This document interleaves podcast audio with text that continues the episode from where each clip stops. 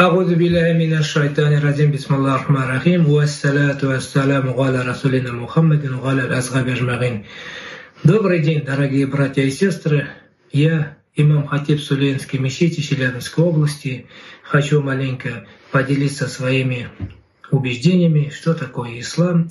Ислам — это вера в единого Аллаха, который ни на кого и ни на что не похож и ничто ему подобному.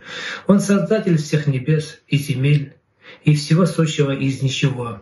Он отличается от того, что Он создал.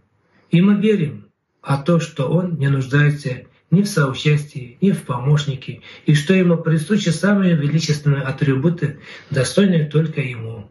И Он превыше всех недостатков и слабостей, Он всемогущ.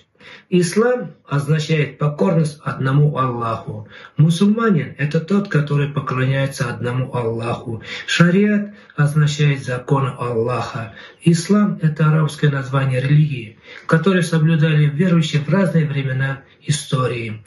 Ведь Аллах создал людей и повелел им по своей справедливости соблюдать Его законы и быть покорным Ему. Поэтому Аллах не спаслал пророков для того, чтобы люди следовали их учению.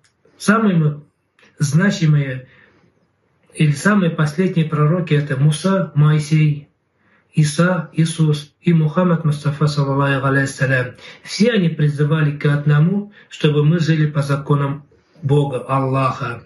Поэтому для нас, жителей Сулии, мы подчиняемся Аллаху, верим и верим, что в сотный день Аллах нас помилует и пустит в рай.